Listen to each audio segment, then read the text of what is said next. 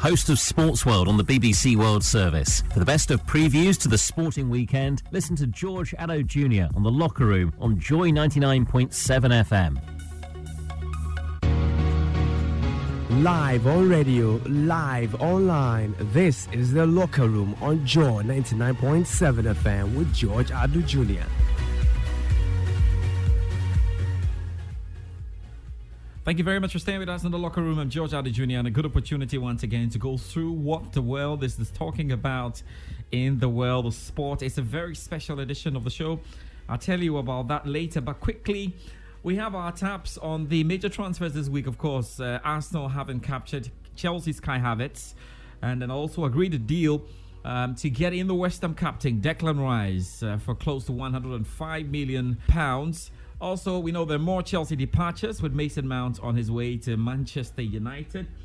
And as you know, most of you are getting yourselves ready, of course, for the big game between Ghana and Guinea at the under 23 AFCON ongoing in Morocco. Yeah, the Black Meteors, after losing 5 1 to Morocco in the, in the second game of the competition, now need to win against Guinea or will be out of the running in terms of those who are going to be getting onto the Olympic slots. Only three of uh, countries gathered there in Morocco, the eight countries gathered in Morocco, will make it right into um, Paris. And as you know, the finalists and uh, the one who's able to pick the third place will actually make it through. There's also the big one as well in tennis, the third Grand Slam of the year. Wimbledon set to take place after draws today.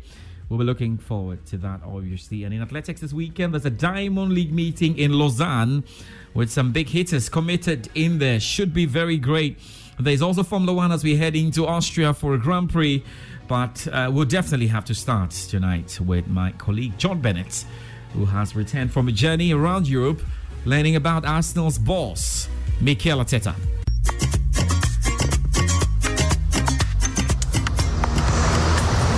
I'm outside one of the most famous stadiums in the world, the Camp Nou, home of Barcelona, because Perhaps above all else, this may have been the most influential place in Mikel Arteta's football journey.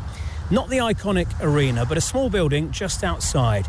If you've been here to, to watch a game, you may have walked past it without noticing it. It's La Masia, which literally translates as the farmhouse, and that's exactly what it looks like. It's a fairly small Catalan farmhouse with a tiled angled roof now surrounded by fencing because it's not used anymore.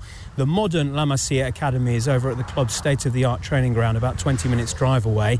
But over the past decades, it has been home to some of the biggest and best talents in world football, the likes of Lionel Messi, Pep Guardiola, Andres Iniesta, and many, many more. When they were youngsters, they all slept in the dorm rooms inside that farmhouse building in the shadow of Camp Nou. This is a monument not just for itself, because it has a lot of history, but also for uh, what Barcelona has achieved, because everything was born here. Ernest Macia, sports reporter from Radio Catalunya. In fact, it was Johan Cruyff, one of the persons who by late 70s made the proposal to the president, Josep Luis Núñez, at the time, that this should be a place for homegrown players. And President Núñez, in the 80s, he adapted these uh, facilities to allow young players to sleep here, to eat here, to receive the talks from the coaches in here, and then to go to the training grounds. And the teams have walked out and are standing now.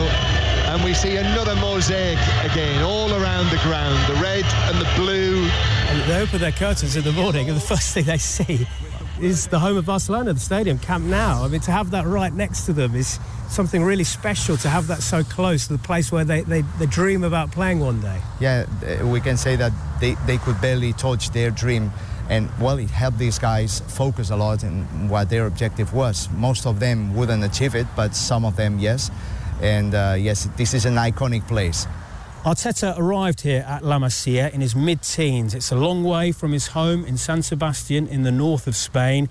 He was rubbing shoulders with young players who would soon become household names.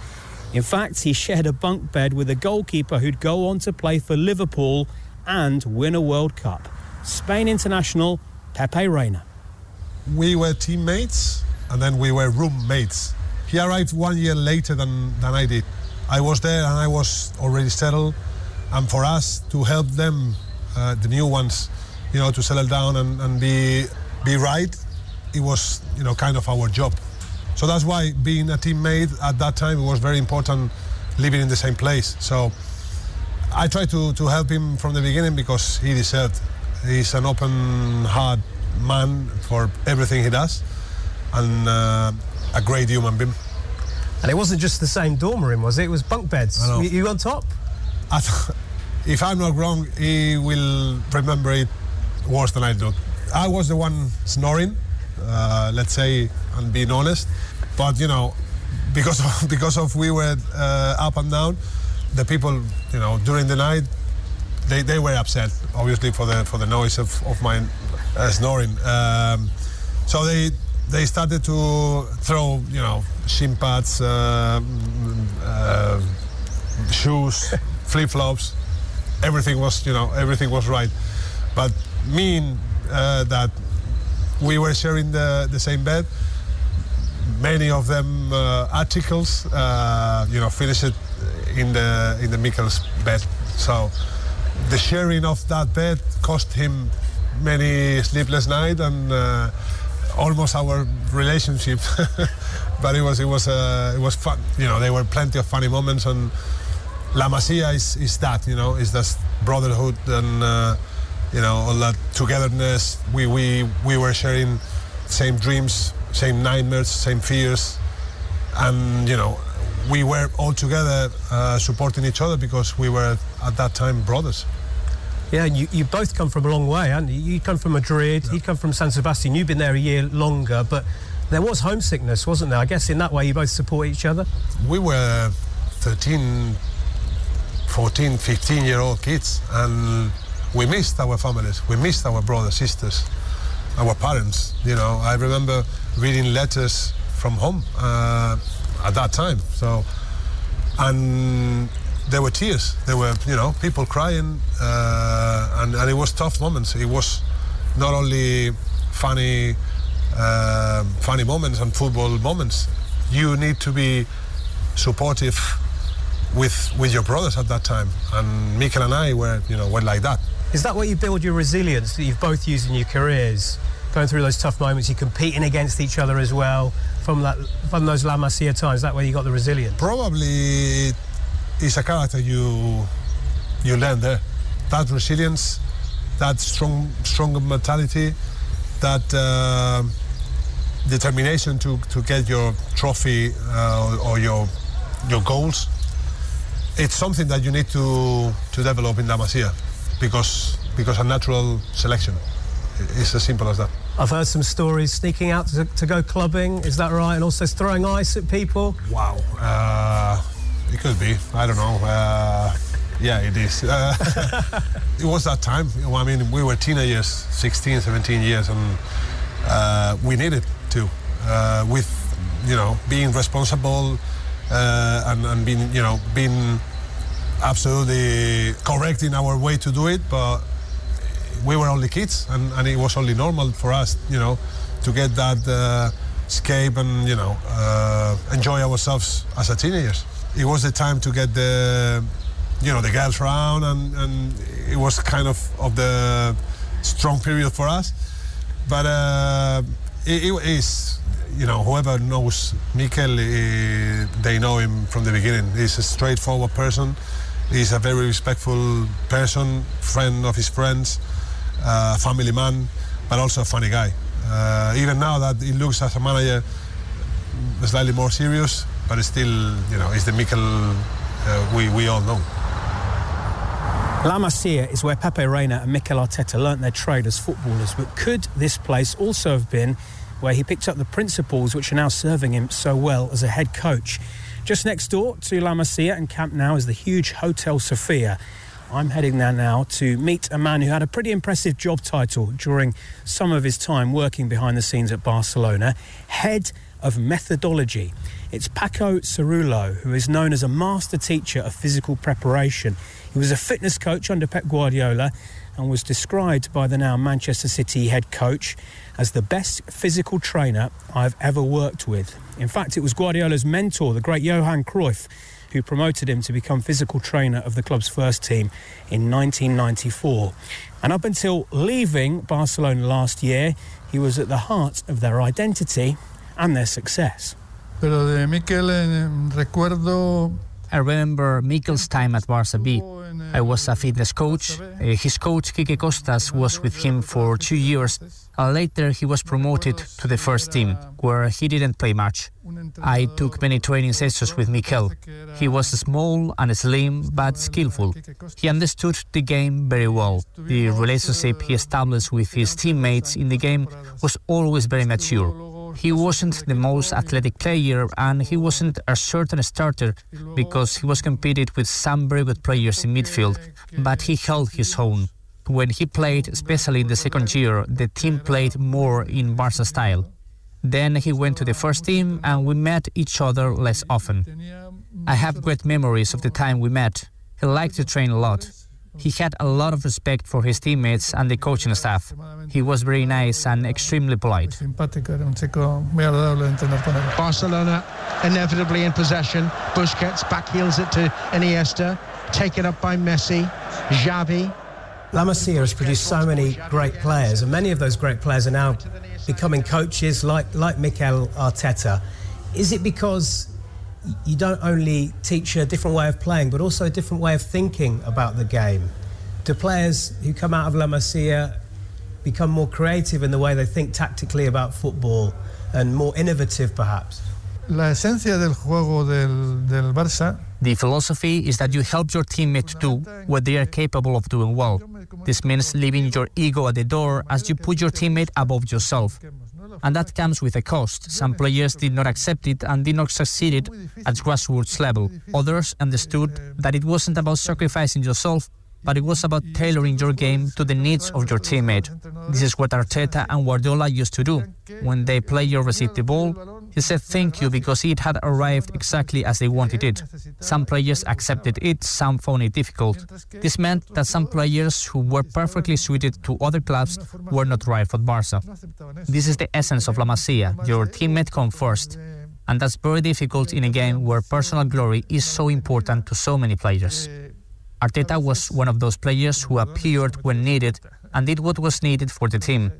Arteta, like Pep, was unselfish and played for others. His essence was to work for the team and help others to thrive. And this is what he does now with his players. He trains them so that their only priority is to collaborate with their teammates. Arteta tries to create an environment where creativity can thrive. Prácticas particulares que eh, aporten cosas al juego, etcétera. Supongo que será así. So Mikel Arteta was schooled in the Barcelona ideology at La Masia. But according to Pepe Reina, many of the raw materials of a future coach were already there. He was born as a, as a manager, I think. He's intelligent on the pitch, you know, he's been demonstrated off the pitch also. But I think the education in Barcelona as a player and especially in his position, it's particularly strong. So it, it was only normal that those players in those uh, positions, they know more football than, than others. It's, uh, it's as simple as that. Could you always see that you go into management when he was young? It was the personality of, of, of that. And, and also because he was lucky enough to finish his footballing career and then have a little master with, with Pep for three years you know that that's that's an unbelievable starting point to say something. You know, it's just it's like when when some somebody graduates in, in the university and then does the master in Harvard to do you know the, the specialty of coaching. It was his lucky and deserving so because you knew Miguel Mikel uh, uh, when when when already was finishing his career as a football player that he was already a manager. So that, that's why he deserved and he got the opportunity to, to start with Guardiola for three years. And finally, are you thinking you might follow Mikel Arteta into coaching yourself? I probably I will need to learn from him. I will visit him, but yeah, it is the way I will um, I will start. The the managing area is kicking in my head uh, from two or three years ago. Uh, nowadays, I, I, think more as a coach than almost as a player. So you need to prepare yourself uh, mentally, but also, you know, get your license and be be prepared. Be you know, uh, be clever with with who you study and who you, you know, choose as a as a mentor. But Mikel is strongly uh, up there with one of my favorites, and uh, I will learn if I can from his manager abilities because you know he's he's going to be one of the greatest. I could see you in a management team together from the bunk bed to the technical area. Was... It could be if he wants. I'm, you know, I'm, I'm, I'm available probably in two three years. So uh, it's it's a strong situation there. Uh, you know, to be together in uh, bumping beds with 40 years of difference, more or less, it's gonna be is gonna be interesting. But of course, La Masia isn't where Mikel Arteta started playing football. It all began here, perhaps on this famous beach where I'm standing now. And if I look behind me, I can see the apartment block where he grew up. I've travelled from Barcelona 500 kilometres north to San Sebastian in the Basque country. This beautiful seaside city is where Arteta was born and raised and where he joined his first football club. Light up your Eid. This Eid season, Electroland Ghana Limited is giving you discounts on a wide range of products. Talk of Nasco, Midea, TCL, or Samsung, fridges, air conditioners, television sets, microwaves, washing machines, and many more. On Pewe, now Masa, look sharpo. Visit any of our showrooms today and let the magic of the crescent illuminate your Eid today. Electroland Ghana Limited, lighten up your Eid like never before. Have you noticed that Ghana has suffered lack of attendance at stadia across the country in recent years? Well, the Multimedia Group wants to be part of the solution, which is why we're calling on you, our dear listener, to help us. Our sister station, Nhyira FM in Kumasi, has been on a nationwide campaign to identify factors influencing poor patronage of Ghana Premier League matches. This campaign has been widely discussed on traditional and social media since the beginning of the year. And after widespread stakeholder engagement, we have a list of questions in a survey that will help us come out with a communique based on science and data, and we need you to assist by completing this survey. The link to the survey is bit.ly forward slash PhilGPL questionnaire. Once again, bit.ly forward slash PhilGPL questionnaire. Please help Nhyira FM and the Multimedia Group complete the survey in order to have a scientific response to this national problem.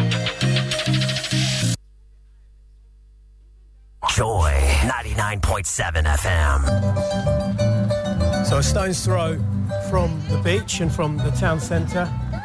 Here we are, where Mikel Arteta's football journey started, and not just his football journey as well. An incredible number of footballers have come through this club. Antiguoko, the name of the club, the club crest as well, blue and white, is above this brown door.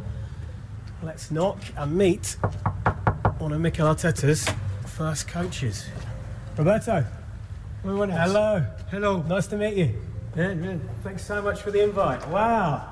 The first thing that greets you here is a number of shirts on the wall. And these are all shirts of players who have come through this club. Let me count. One, two, three, four, five, six, seven, eight, nine, ten. I think it's about 20 shirts. And there's a shrine to Xabi Alonso with a number of Liverpool shirts. Xabi Alonso lifting the Champions League trophy. And a bit further on, a shrine to Mikel Arteta. Some Arsenal shirts, some boots from his time at Everton. Roberto, let, us sit down and have a chat about Mikel Arteta's time here at the club.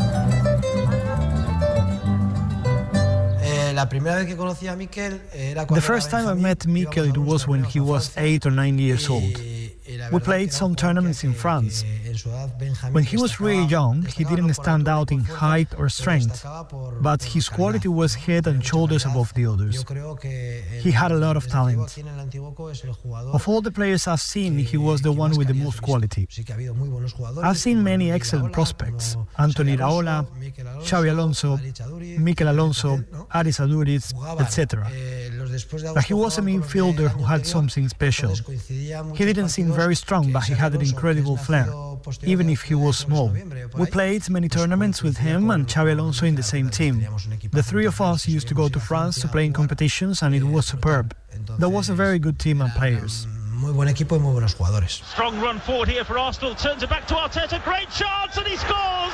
Mikel Arteta. I was born with a with a big heart issue uh, that they could not resolve till I was two years old because I was too little, and they had to open uh, my heart and uh, and go through it. And it was one of the first surgeries that it was done uh, in that way in Spain. So we didn't know how it was going to end up. I was a really lively kid. Doctor was telling my father and mother that he needs to calm down. He's not going to be able to do much exercise with that problem. And um, and slowly I managed to go through every possible stage. I was safe. I was feeling good, and, and I managed to be a, a professional footballer. He had some heart issues as a child. He had to have a major operation on, on his heart. Did you know about that when he came to the club? Was that something that, that was known? Sí, eso yo me enteré porque, porque su padre nos lo comentó a nosotros. Yes, I knew that he had had a heart operation. Eh, I found it out because his father told us about it. In his school years, before joining our club, he was already playing football on the beach in Guipúzcoa. And in those games, he battled hard as his life eh, depended on it. He was born a winner. He ran so hard that he would end up exhausted every day. When he arrived here at the club, he felt less alone. Players passed the ball to his feet, and he started really enjoying the experience of playing football. His father had told us that he had had a heart operation, that he had a scar. However, it never affected his sporting life at all. He has never complained or had any issues with his heart. Everything was fine. Ah, ha hecho su vida deportiva, pues, pues bien, ¿no? You've had some amazing players in the past at this club. You had some amazing players in the team with Mikel Arteta, but did he stand out from the rest? Did he have something special about him back then? Sí, sobresalía del resto. He stood out from the rest. He had something special. It was nice to see such quality in that tiny body. He was like Messi. You watch Messi's videos, and there are many similarities from when they were kids. Mikel had a very good reading of the game. It was as if he was watching the game from above. Ven en el campo lo que los, la gente ve desde arriba.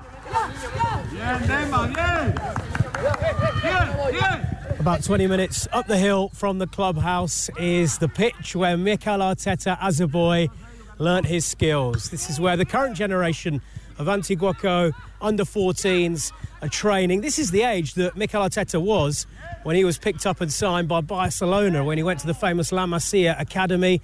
Some great players on show here. You can see the amount of talent that they have here.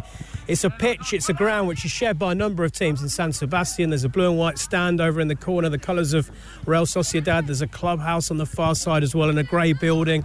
Some snacks being sold to the parents who are watching the training session. And it's here that Mikel Arteta's skills as a player came to the fore, but also the skills that are serving him so well as a coach and a manager. He really was a leader even back then. Hombre, yo siempre digo que la, los jugadores que juegan en el medio These players who play in midfield have a better chance of ending up as coaches. Guardiola, Xavi Hernandez, Xabi Alonso. From a very young age, they are already forced to know where the rest of the teammates are, to direct, to close the spaces. As a result, both Xavi and Mikel have been coaches on the field since they were kids. They are natural leaders. And if you're a leader in your youth team like Antiguoko, you become a leader in Glasgow, Everton, or Arsenal. And you're destined to be a manager. When he told me, while still active as a player, that he was starting to get the coach license, I had no doubt about that he would succeed. When he was little and came back to watch his former friends playing football, he often told me, they're playing a 4-4-2 or 4-3-2-1 system. He was already observing the team's formation and tactics. Él ya estaba viendo un poco las, las formaciones de, del equipo, ¿no? I know that he didn't forget you even when he joined Barcelona. There's there's this story that he was signing a sponsorship deal aged 18 and um, it was with a big kit manufacturer and he said, yeah, I'll sign it, but only if you send kits back to my, my first club. Is that true? Eh, yo recuerdo que Mikel no solamente Yes, not just about the tracksuits. When Mikel signed his first contract with Adidas, he said, I'll sign, but you have to send us 20 jackets for the Antiguoko first team. Sometime later, he was already at Everton. One day, he asked me for the address of Antiguoko. I asked him, why? And he said, you give me the address. After a week, we received four huge boxes with Everton clothing for the coaches and, and our staff. You can imagine the happiness that that gave us. Una ilusión del club, pues bárbara, ¿no? You're listening to the BBC. This is Arteta, the making of Mikel, with me, John Bennett. Despite being highly rated, Arteta never went on to make an appearance in the Barcelona first team. But midway through the 2000 2001 season, the club sent him on loan to another big name. Arteta joined Paris Saint Germain. And in 18 months, he impressed in a team that contained huge stars like Ronaldinho, JJ Okocha, and Nicolas Anelka, as well as another future Premier League manager, Mauricio Pochettino. His first permanent transfer, though, would be to Glasgow Rangers, where he linked up with another ex Barcelona player, Ronald de Boer, who he had already impressed in a UEFA Cup match between PSG and the Scottish Giants. He was outstanding as an 18 year old uh, boy there on the midfield, controlling really like a Barca player, eh? the real Barcelona school uh, player uh, as he is at that time, uh, controlling the ball very uh, confidently, great passer, great idea with uh, great vision. So uh, yeah, he did very well in um, in, uh, in, the games against us. So that's why Rangers was very uh, interested, uh, yeah, to get such a youngster to uh, to Glasgow. Did I hear it correctly that you played a small part in his decision to make the move to, to Glasgow Rangers? I think he asked me, of course, at that time, uh, they they are interested. how is it there? And I said, yeah, it's amazing. I mean Glasgow is, of course, uh, not Paris, and it's uh, definitely also not Barcelona, but it has, uh, yeah, the ambience, the the, the people who, uh, who adore uh, football. Yeah, the the games. It's always you play almost at home, even if you're away, and uh, great atmosphere. So I I told him that. What impression did he make on everyone at, at Glasgow Rangers when he arrived? What sort of person was he at that age? Oh, he was shy, I must say, uh, and I think uh, I was a little bit his father figure because I spoke Spanish, of course, and uh, Claudio Caniggia, he uh, he spoke Spanish, and uh, uh, Lorenzo Amoruso, with his Italian, also spoke very well Spanish. So I think we took him a little bit under his wings, and yeah, I guided him a little bit where to go in Glasgow, but also on on the pitch, and so, but he was a shy boy. He was not the guy that uh, look at me. Uh, I'm uh, arriving as a big star. No, uh, definitely not. And that uh, I think uh, says something about the person from Miguel Arteta. It was at Rangers where the football world first got a hint of Arteta's strong personality, having no fear about taking responsibility in the most pressurised of situations. Heading into the final day of the 2002 2003 Scottish Premiership season, Rangers and their great rival Celtic were level on points and goal difference, with Rangers one ahead on goals scored. With 92 minutes on the clock in both games, Rangers were 5 1 up at Ibrox against Dunfermline Athletic and Celtic 4 0 up at Kilmarnock. It was so close that a helicopter was poised to deliver the trophy to whoever came out on top. Then Rangers won a penalty. McCann gets it back from the ball. Neil McCann, penalty. Score and the title was definitely theirs. It was a team packed with experience, but a 21 year old Arteta stepped up. I think Ferguson, uh, Barry was number one, but uh, I don't know. He took the ball and uh, he stood behind it and uh, he took it. Uh, yeah, of course he has nerve. Uh, I don't think you can deny that, but he he was good hiding it probably, and uh, I couldn't really see it. And uh, I, I, barely didn't watch already. Ronald de Boer can't look. He's right in front of McLeish can't look at the, the penalty. Ronald de Boer. Yeah, I knew how important it was for us. I knew when we scored we were winning, and for me it also meant so much. Of course, winning the treble. This could be the championship winning goal if Mikel Arteta can hold his nerve.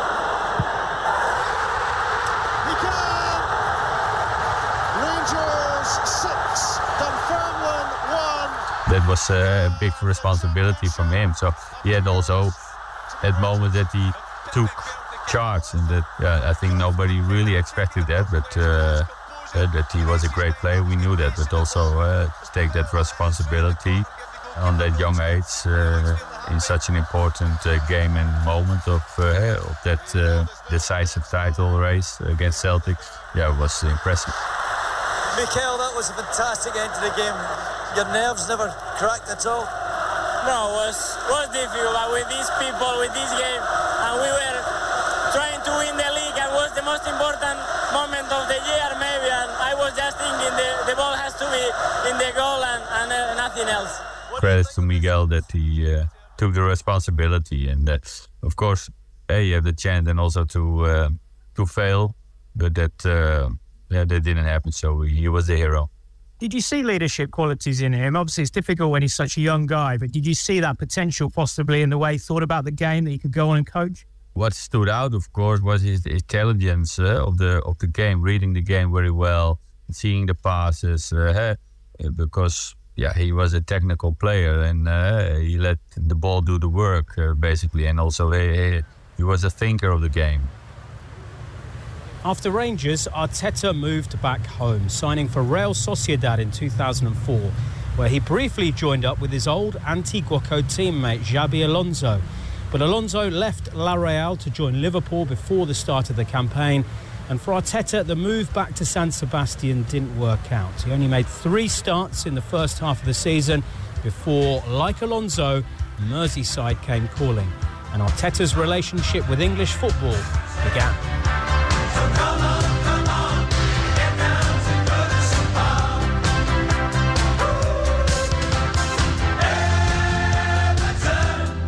One of Arteta's teammates during his six year spell at Everton was Alan Stubbs. When we signed Mikel, I think that was where Everton started to evolve in terms of a more probably dynamic team in terms of how their style of play changed. I think Mikel was very uh, influential in that. And I think what we started to see was that Mikel become more of an influence in terms of the team. He certainly had a clear idea of how he wants to play as an individual, but also how he would like the team to play as a as a result. And there was a few occasions where we had come in at half time and we say for instance we were losing the game or we we come in and we hadn't played well and we were finding ourselves at nil nil or drawing the game. He wasn't afraid to to give an opinion in terms of you know, we must do better. We've got to be brave on uh, to try and get on the ball. We have to dictate um, the play more.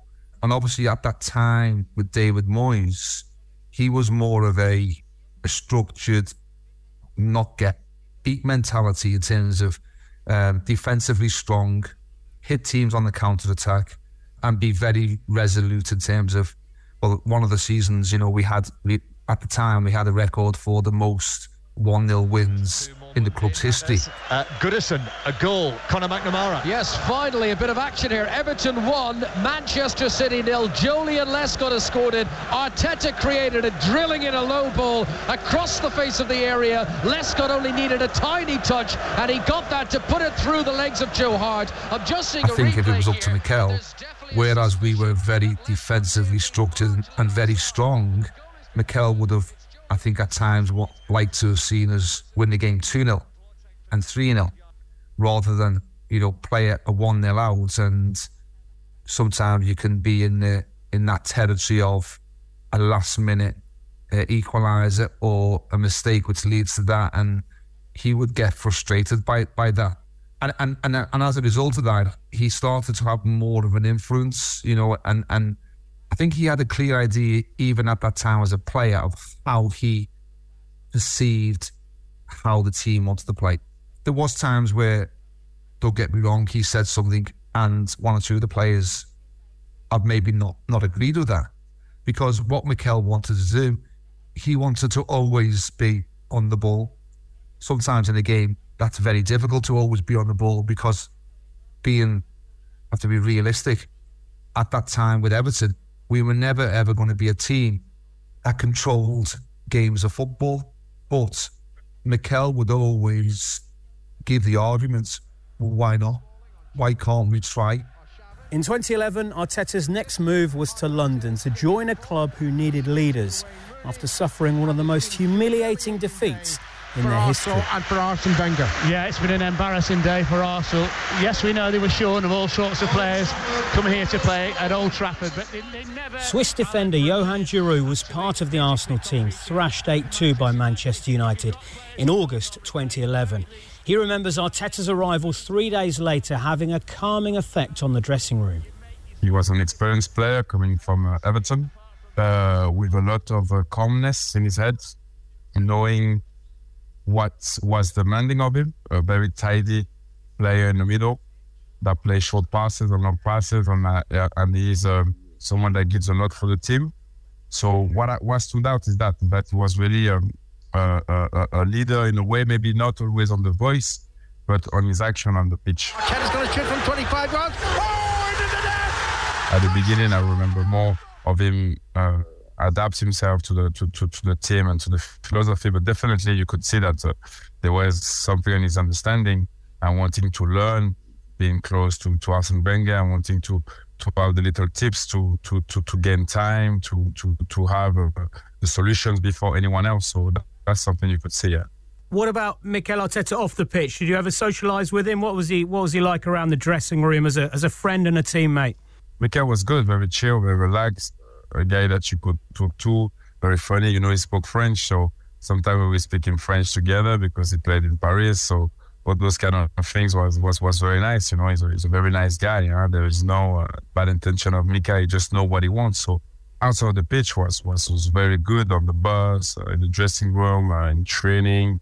He is a very intelligent guy and and, and know what talking about when we speak about football, but not only about football, about life as well. Fittingly for the current Arsenal manager, it was as an Arsenal player that Arteta's ambitions to be a coach really started coming together. But as well as learning from Arsene Wenger, his education as a manager also took place here, next to a leisure centre and a cricket club 19 miles outside of England. I wanted to get educated as a coach, so I was looking for the best option, and uh, I started to ask some some players that I play with that they started the courses in England, in Spain, in France, in Wales, and, and I talk they talk uh, about Osian and, and the West Federation and how organized they are and how clear is the idea of how they want to get the players or the ex-players understand what are the requirements and the changes that they're gonna see when they want to become coaches. I'm in the Welsh city Newport at the National Football Development Centre, where I've come to meet Dave Adams, the Chief Football Officer at the Football Association of Wales. Dave, how are you? Nice to meet you, Dave Adams. Thanks for letting us come down. No problem at all. Welcome to Dragon Park. This is obviously where the home of Mikel Arteta, where he did his UEFA Pro license. So we'd like to have you here. Look, this looks like a classroom. Was it here where you would have learned? That's right. This is it. Oh, The go on, show, show us through. Show us through. Lead the way. Here we go. So, what would happen here then?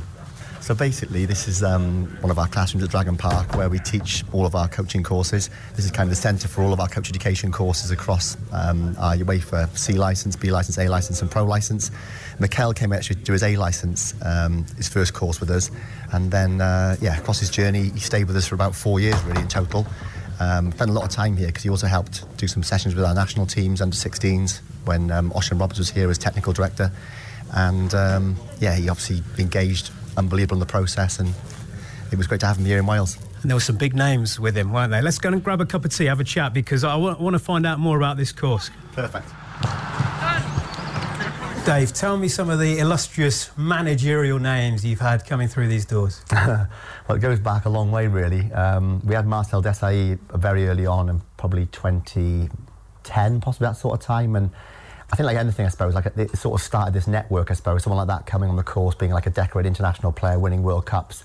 I think it obviously brought a lot of traction to Wales, and I suppose as a consequence of that, the network grew in the professional game, and people kind of came on the courses on the back of that, really. So then we ended up having people like Roberto Martinez, Steve Cooper, Patrick Vieira. Yeah, and the list sort of goes on, really. Um, so yeah, it's, it's been incredible, really. Um, but I think what we managed to do really well was we create this environment in Wales where we didn't impose a particular philosophy on people. We tried to get them to buy into this kind of idea. We've got a Welsh way here, a framework of player development and coach education. and trying to give them our framework, but say to them, look, you know, you've got to find your own way, you've got to build your own values, your own philosophy. And also, we have a very strong mentoring process here where we try and do individual mentoring. And uh, Mikel found that really interesting because he was still playing when he came on his course, his, his original A license program. He was still playing at, at Arsenal at the time and doing work in the academy. But he had a one on one mentor go to the club with him and actually give him support in situ. And we think that, I suppose, learning in situ with an individual mentor is the best way of doing it you know, and we filmed a lot of his sessions, obviously gave him individual feedback. And it's quite interesting, not many people probably start their journey as quickly as Mikel started thinking about it. I think he was kind of thinking, right, I've got kind of maybe four years left of my contract here. Can I try and get my AM Pro license completed so when I finish playing, I'm in a position where I can actually become a manager, which I think a lot of people tend to start some courses while they're still playing. But because of the commitment to a coaching course and a commitment to playing, it can be challenging. So fair play to Mikel. He obviously had a very clear idea about what he wanted to achieve, a very clear timeline of how he was going to achieve those things, and obviously made a huge, I think, commitment to that as well. You know, didn't, didn't do it half-heartedly. He actually committed himself fully to both things, which probably shows why he's been so successful in his in his career as a manager because he has that dedication to the craft and wants to keep developing himself individually tell me day to day what he would have been doing on the course to really prepare him to, to, to be at the manager he is now. Yeah, so we try at the start of every course, like look at kind of this 360 profile of the individual. So, um, you know, what areas they need support with. So, is it more around the media training? Is it more around like leadership and management? Is it more the technical and tactical on-pitch delivery?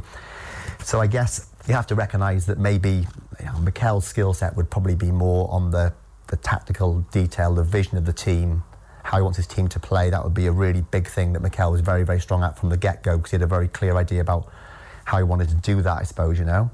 Maybe the things that he needed more support with was maybe a, a wider awareness of the wider stakeholders, you know, in a, in, a, in a big clubs. How do you manage the ownership? How do you manage the sporting director? How do you manage how you speak to the fans, for example? We do a lot of work on like tactics and strategies, so a lot of work on analysis of opposition, like how do you analyse opposition? How do you identify strengths and weaknesses of the opposition? We do a big piece on how you communicate, how you lead, how you manage.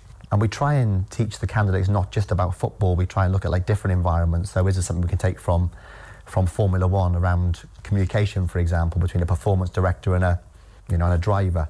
It's very, very similar. An analyst is watching a game from above the manager. The analyst can see the game, can see all tactics. How does that communication work then from the analyst to the coach to the manager? So we try and bring in like different people from different environments to try and not make it all about football and try and give them a different, like wider perspective of other high performing environments which maybe could lend themselves into football. My name's Richard Williams.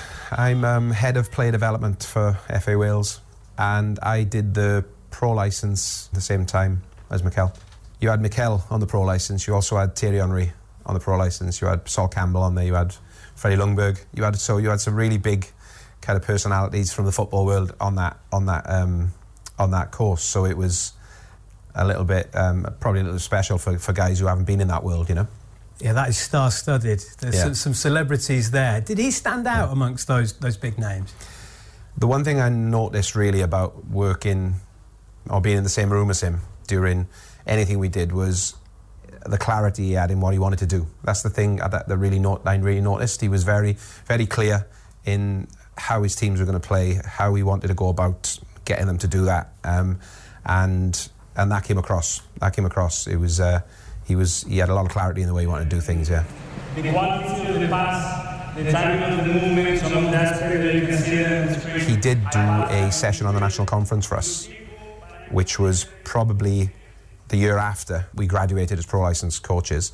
And I just remember the passing drill that he did, and I still use it now.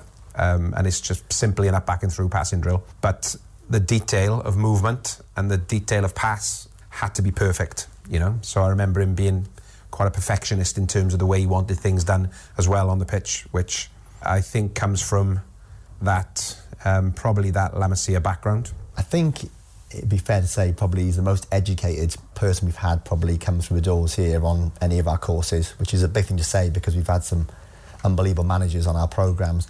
I just think it's that level of curiosity and that level of kind of innovation, the way that he thought about things. It wasn't like he wanted to play in a typical way. He didn't have a, a typical vision for the way he wanted to lead and manage. he wanted to kind of be very authentic and think outside the box a bit more. And there's some great stories about, you know, when he lived um, in a similar apartment block to um, Pep Guardiola, you know, they they thought very similarly. They're always thinking about new innovations all the time, you know, and Pep would ring Mikel at like midnight and they'd go upstairs and talk about a tactical innovation for two hours on a tactics board, you know, and that's kind of the way Mikel was. Like he, he had a real curiosity to try and innovate and, and you can see his team now, you know, the way they build up and the way they play, it's trying to innovate it. This is not copying something else, you know, it's like taking it to a new level. Would you describe Mikel as a natural coach? Yeah, definitely, definitely. It's about communication coaching. A lot of it is about how you get your, how you get your point across timing of coaching, when to allow players to play and express themselves, when to go in and, and manage situations or correct players. But it's it's about being a, a, really good communicator, I think. And yeah, you can tell that easily in terms of um, the way he communicates with players, the way he talks to players. Uh, I suppose what again, what I got from from in terms of his personality was around kind of humility. You know, he he just you got what you saw. It always looked authentic, and that was in classroom and on the pitch it looked like he was authentic in everything he did. And um, a lot of that would have been, I'm sure, from that kind of that Barcelona model, that, that Masia model. And, all, and also, I would have thought then having the opportunity to go and work with Pep Guardiola in his in his environment and learning. I'm sure he learned a, a, lot from that as well. But it was also about managing people, I think. He was really clear in the way he wanted the people under him to work. And obviously, the standards need to be really high, but also allowing people to have a voice you know, and allowing people to be able to work within the environment and do their jobs. Do you know I mean? But obviously having having him as the leader, setting the standard and being out front and making sure that he did it too. To lead properly, you've got to lead by example. You're listening to the BBC. This is Arteta, the making of Mikel, with me, John Bennett.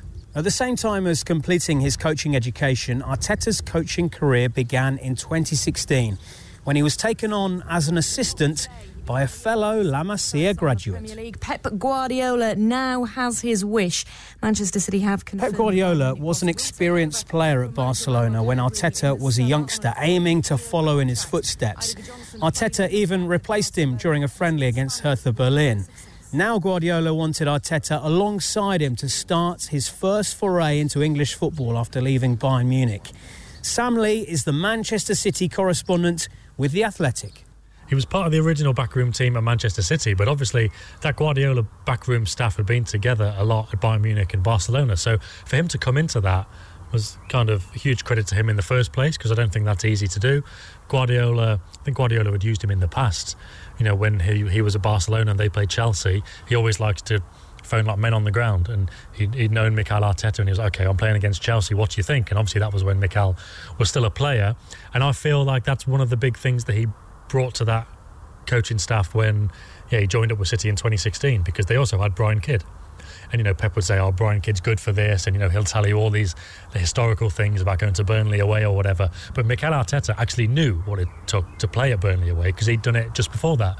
He knew the ins and outs of the tactics of other teams, teams he'd played for, teams he'd played against, and I think in those immediate first days, he was really, really useful for Guardiola in terms of okay, this is what English football is like. You know, Brian Kidd, he's obviously very useful to tell you some of the the quirkier details and that kind of stuff. But Mikel Arteta had kind of been there and done it, and he could like practically tell Pep what to expect, and then on the training ground, he could get stuck in. Uh, and he could coach on there as well because he'd only just hung up his boots, so he was still physically and technically capable of keeping up and doing the rondos and demonstrating and all that kind of stuff. So was one of the one of the guys who got Pep's idea of football, but also one of the few that could actually still kind of demonstrate it to the players as well. And now we see the man described as Mr. Manchester City. Vincent Kompany, the captain, who actually bounces. The captain at the time of Arteta's arrival at Man City was Vincent Kompany. Yeah, he probably at my age now when he was an assistant coach, when he started as an assistant coach for Pep, and uh, you know, full of energy, really intense, really intelligent, and I think everybody that knows him, no one is surprised that he's doing well. And and and actually, for people who are in the job, it's worth restating how much of a of an overachievement he's actually doing with Arsenal. You know, they they have been consistent, they've been good this season, and they've been competing with one of the best sides that the Premier League has ever known. So, yeah, it's hats off to the work he's done. We were together in Barcelona, then we separate our work and careers, and then we go together in the same city. It's Just beautiful. Someone who got an insight into the Guardiola Arteta dynamic was Richard Williams, Arteta's classmate on the pro licence course in Wales, when Man City came to train at Dragon Park ahead of a game against Swansea. He and Mikel organised a situation where one, when one of the sessions had finished on the pitch, that Pep and his coaching team would come up into the boardroom here and do a Q&A with the pro license candidates that could make it because it was kind of a short notice thing. So of the, I suppose, 18, 20 pro license candidates, there were 12, maybe 14 of us managed to managed to come here for the day. We watched the session, which was awesome. People like, you know, Sergio Aguero and um, David Silva and Kolarov and players like this out there training, which was really good to watch. Watching Pep obviously coach the team that day in preparation for the Swansea game um, and then doing the Q&A in the boardroom. And the one thing I noticed, which was really good, and this is something I'll never forget, was we set the boardroom up in kind of, there were maybe five tables, and there was two or three of us on each table. And then we had the lectern at the top, at the front, for Pep to, to stand for the for the Q and A, and he said, "No, no, no, no, no, no. Everybody around one table." So he brought everybody in around one table, and it was Mikel and Pep at the front of the, the around this one table, 14 of us. So it was far more intimate, um, and he Pep wanted it like that, and Mikel the same. But you could clearly see they had a great relationship because it wasn't formal by any stretch of the imagination. Or it was really kind of informal. It was an informal chat we had some questions we asked them they, they answered them between them. There was there was joking and there was I suppose banter between them as well when they were giving those questions were giving those answers back to us. So it looked like a really comfortable nice environment. This session you saw of Manchester City day before a game not many people would have access to that. I'm interested yeah. did Mikel Arteta take a bit of that session? Did Pep Guardiola allow him to take responsibility yeah he was around it yeah. session? he was around the session yeah. He was he was obviously part of the the lead into the game so um, there were different parts of the session. So there was a small possession session, um, which again we've stolen. Well, not stolen, but we we use as well as part of our national youth team. I suppose Bible of, of, of, sessions that we use a lot. So they did a session just out here in front of this window, in fact, across the pitch, and, and Mikel was led that one. Um, and then they moved to a bigger session, which was attacking that goal, uh, working on kind of at back and through movements, mostly around Sergio Aguero. But yeah, it was um, it was really interesting. You know, the dynamic of how they managed the session. It was good good experience for us.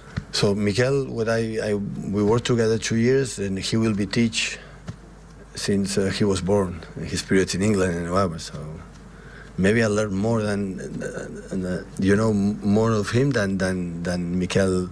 What we we were together. So. So how similar are Guardiola and Arteta? Let's hear again from two people who have worked closely with both of them former Barca head of methodology Paco Seirul·lo, and Dutch great Ronald de Boer. I think or Miguel learned a lot from uh, from Pep how uh, how to address a game, how to think about certain aspects of the game. I think that is uh, definitely. Uh, yeah, I think uh, helped him uh, as a being a manager, and of course he has his own idea, his own style, probably talking to the players. But if I see uh, Arsenal play, it's it's yeah a sort of uh, the City uh, too. Uh, how they uh, how they play, uh, they have the same philosophy. Bebido de la misma fuente, ¿no? They both drank from the same cup. They met at Barca, although at different stages, but when they met a few years later, they exchanged views on the game. I think Arteta has excellent communication, team building, and motivation skills, but I think Guardiola is a bit more forceful purely because he has been around longer than Arteta. First as a player, then as a coach, and later as a student of different styles of play in the different countries where he has lived. Guardiola seems a little bit more tactically advanced than Mikel. I don't want to say that he's better, but he has more options than Mikel. I don't know if it's because of his knowledge of the game or simply because he has more top players.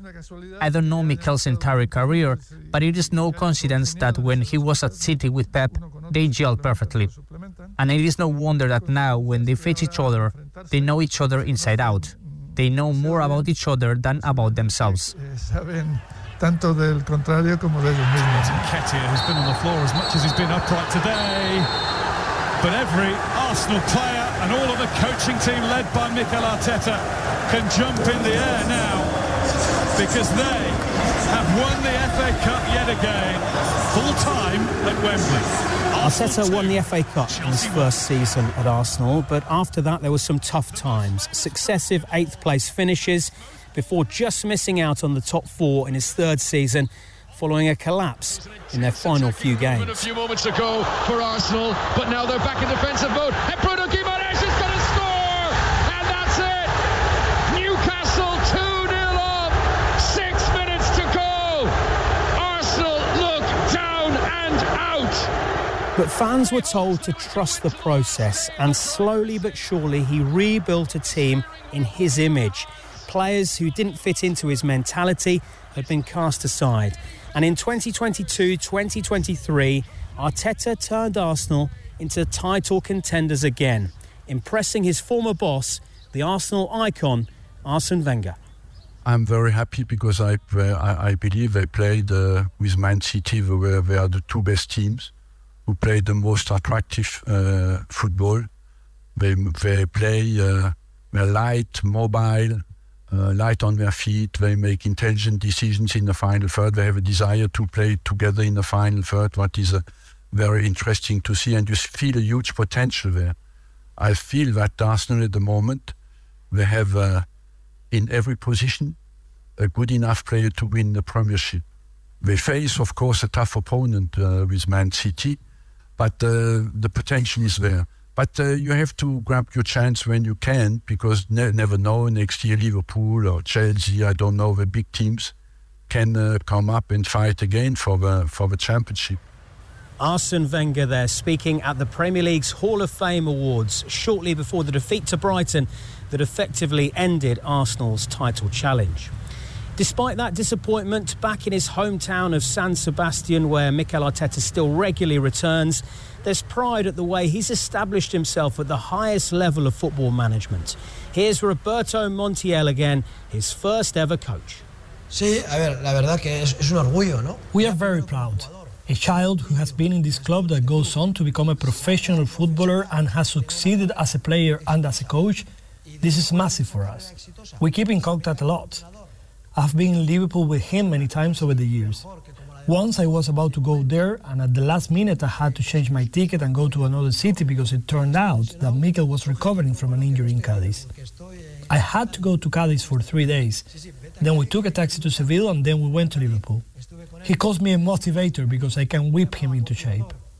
During the recent international break, when it was his birthday on March 26, he came here to watch a game between Antiguoko youth players and Real Sociedad. He came to watch it and be with us. Let's finish where we started, in amongst the Arsenal fans who count the boy from the Basque Country as one of their own. So, how long do they want this Arteta era to last? Double what Arsene Wenger did. I I don't care what he achieves, just the love he's brought back for football. I hope he stays for life. We're here, we're competing, and it's wonderful to say that. First time in 19 years. And I'm convinced everything that I see, the way that we play, the way that we- we're just so serious about it, we're here for years to come, and hopefully he's going to be at the helm. And Arsene Wenger not only gave us football lessons, but he gave us lessons in life. And I see Arteta doing exactly the same.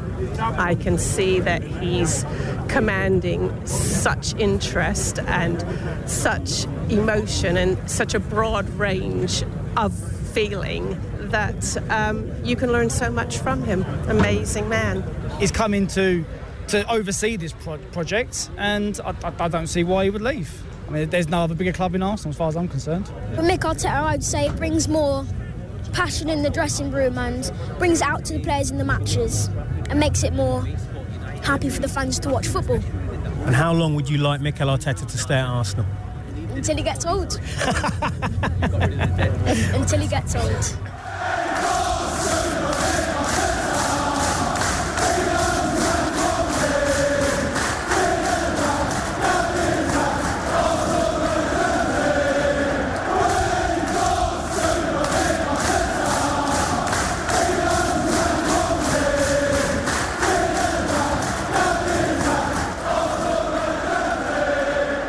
So that's John Bennett with a great piece there. And that's all time will allow us today for uh, the locker room. But definitely, we're back next week with another great edition. Remember, all through the weekend, we're keeping our tabs on, yes, the under 23 AFCON. Uh, the Black Beaches just about kicking off.